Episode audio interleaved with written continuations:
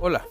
Si algo ha caracterizado a la actual Administración Federal en México son las señales encontradas en cuanto a diversos temas, desde puntos tan importantes como la situación económica y datos de la salud, hasta cuestionamientos sobre proyectos a realizarse, así como datos de corrupción actual.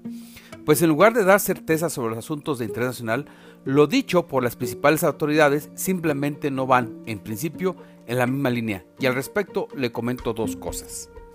Primero, en cuanto al crecimiento económico, es un hecho que los números son claramente bajos. Y aunque en las últimas semanas se ha mostrado un crecimiento en las cifras, debido a la parcial apertura de las actividades, también es claro que con el cambio del color del semáforo de salud, esto será al contrario. Se mostrarán malos números, lo cual a nadie nos conviene.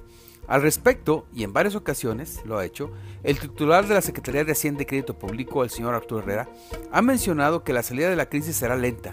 Sin embargo, la Presidencia de la República menciona al respecto que vamos bien, ya vamos saliendo.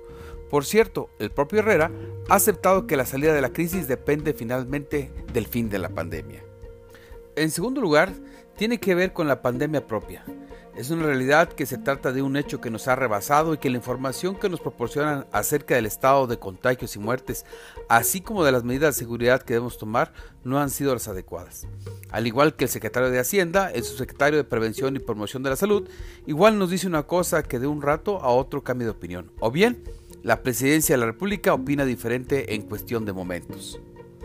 Para poder tomar decisiones es necesaria información por lo que requerimos que esta información sea dura, es decir, clara, precisa y concisa, con fundamentos reales que puedan ser verificados y cuestionados, no como una crítica destructiva, sino simplemente para mejorar las perspectivas tanto a corto como a largo plazo.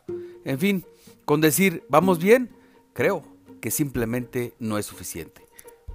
Les recuerdo mi cuenta de Twitter, arroba oliver-arroyo y también los invito a que lean mi colaboración en www.globalmedia.mx.